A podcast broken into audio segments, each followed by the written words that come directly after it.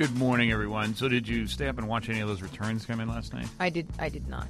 You know, it was it was interesting. I I, I watched a little bit of it, and then you know went to bed and got up. And even the BBC was leading with this story this morning About uh, about GOP terrified, had to throw away the playbook, that sort of thing. really. Yeah.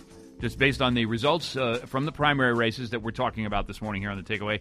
Uh, the primary results in Delaware, where the Tea Party candidate beat the designated GOP candidate for Senate in that state. There were also reversals in the state of New York in the governor's race there. Todd Zwillich is on top of all of this, Takeaway Washington correspondent. He joins us from Washington. Good morning, Todd. Hey, good morning, John. So, do you agree with the, the BBC, our colleagues at our partner in the BBC, that the GOP has had to throw away its playbook this morning?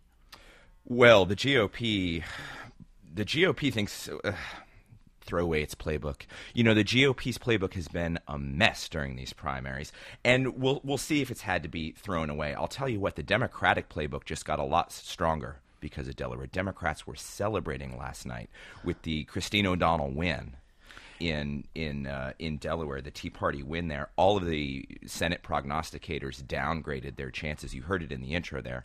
Karl Rove the same. All downgraded their chances of Republicans taking over the Senate. And the issue here is, and we've seen it repeated again and again, is that the Tea Party candidate wins over the designated GOP candidate, and polls show that in a statewide race against a Democrat in Delaware and other places around the country, they can't beat either the the incumbent Democrat or they can't beat the Democratic candidate. That's the idea here, right? can't, can't beat or at least have lower chances. Now, that's different in a place like Kentucky, maybe, where there are a lot more Republican voters. Rand Paul was the Tea Party favorite there and won in Kentucky, so he probably has a much better chance. But what about places like Delaware, where there are nearly twice as many registered Democrats as there are registered Republicans? It seems like a tall order. You know, when when uh, they called it for Christine O'Donnell last night, John, I was on the IM, the instant message, Right. with Amy Kramer. She's chairman of the uh, of the Tea Party Express, who they poured two hundred and fifty thousand dollars into Delaware to get Christine O'Donnell over the top. I said, "How are you going to win, Amy?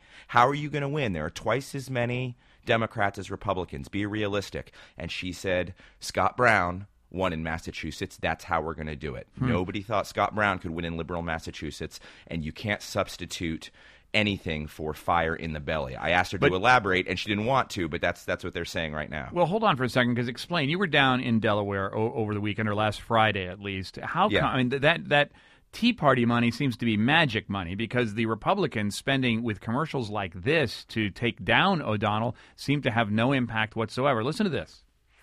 Hi, this is Kristen Murray. In 2008, I was the campaign manager to Senate candidate Christine O'Donnell. But I was shocked to learn that Christine O'Donnell is no conservative. As O'Donnell's manager, I found out that she was living on campaign donations, using them for rent and personal expenses. She wasn't concerned about conservative causes. O'Donnell just wanted to make a buck. Now, that's part of the GOP's or the Castle campaign's cold calls to try to take down Christine O'Donnell. Didn't really work. No, because this race really seemed to be less about Christine O'Donnell, the candidate, and more about Mike Castle has to go. Nine term incumbent in an anti incumbent year with a moderate voting record when so many voters, especially Republicans, are dissatisfied, angry, really, really over the moon about what Washington But is doing. explain this voter that you talked to, Jay. Do we have this uh, audio of the of the voter that Todd talked to last Friday? This voter is not dissatisfied and angry, but he still goes for uh, O'Donnell. Listen. Delaware is 119 miles long by 39 miles wide. But you can't help but go to dinner down here without running into a senator, a House Representative member, the governor. Yeah, we are more on a first name basis. So he's Mike to you, but he still has to go. It's got to go, Mike. You got to go. Sorry, buddy. It's Delaware, huh? it's Delaware. It's politics. So Todd, Yeah. he, he admitted that Mike Castle had done some great things for the state, but boom, got to go. Not just Mike Castle, Mike, his buddy Yeah, Mike, who he voted for three or four times in the past. That was Michael Murray, by the way. He was a retired Air Force Master Sergeant from Magnolia, Delaware, uh, who, like I said, has voted for Castle several times. He said, Mike, you got to go. Now, interestingly, he said almost nothing positive about Christine O'Donnell in our Right. conversation. It was all about Mike, you have to go. I think there are a lot of voters across Delaware who feel the same. And if it's not about Christine O'Donnell at all, and there are so many Democrats in Delaware, it's going to be part of that model. How does she win statewide? Democrats last night, again, John, were thrilled that Christine O'Donnell won that race. They think there's almost no way they can lose in Delaware now. But Let, us they broaden thought the it same out. thing but in Massachusetts. Let, well, right, and that's the Scott Brown race uh, of some months ago. But let's talk. Let's broaden this out to New York. Um, this isn't just a "Hey, what's the matter with Delaware?" kind of story. Uh, what happened in the gubernatorial race? Here's the uh, candidate Paladino uh, declaring victory last night. If we've learned anything tonight, it's that New Yorkers are as mad as hell. And we're not going to take it anymore.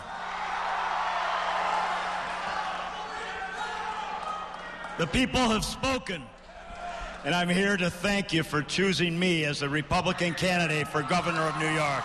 Carl Paladino out of nowhere. I- I- He's not necessarily a Tea Party candidate in the same way that O'Donnell is, but he beat Rick Lazio, a well-known politician in the state of New York, in the gubernatorial race, and will face uh, Andrew Cuomo in the fall. And again, the Republicans don't have much of a chance here. It doesn't seem like it. Rick Lazio, the well known candidate, the former congressman, has run statewide before against Hillary Clinton when she ran for Senate, and, and it wasn't even close. Uh, sort of uh, Paladino's freewheeling campaign style seemed to really help him, and you heard his message there mad as hell, not going to take it anymore. Sort of the, in, in a way, the unspoken Tea Party theme of these primaries. But yeah, he's got Andrew Cuomo, a well known uh, state attorney general, waiting for him, Right. son, son of the legendary governor. It's going to be a real uphill climb for any kind of Tea Party win there. All right, quickly before we go, then New Hampshire is still uh, in a dead heat. That seems to, to be positive for the Tea Party, but Tea Party candidate lost in Maryland, and uh, Right. You know what? What about uh, Wisconsin? Uh, Wisconsin. Oh, John, I, I, John, I didn't pick up the result from Wisconsin. All right, well that's that okay. Yeah. Let's let's talk about Maryland for a moment. Yeah. Yeah, uh, Bob Ehrlich has run for governor before. He was the establishment Republican favorite. He gets to face off again against incumbent Martin O'Malley. The Tea Party favorite, the Sarah Palin favorite, uh, who is a guy, Brian Murphy, lost in that race. So it was kind of win one, lose one for Sarah, Sarah Palin last night.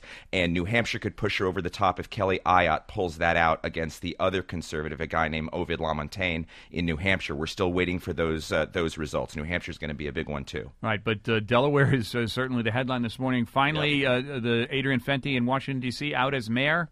incumbent mayor gone the, uh, to uh, city council chairman Vincent Gray. Everyone here is now wondering will Adrian Fenty run as an independent and try to get Republicans to vote for him in November? Todd Zwillich, Takeaway Washington correspondent, looking at all the politics. Thanks, Todd. Yep.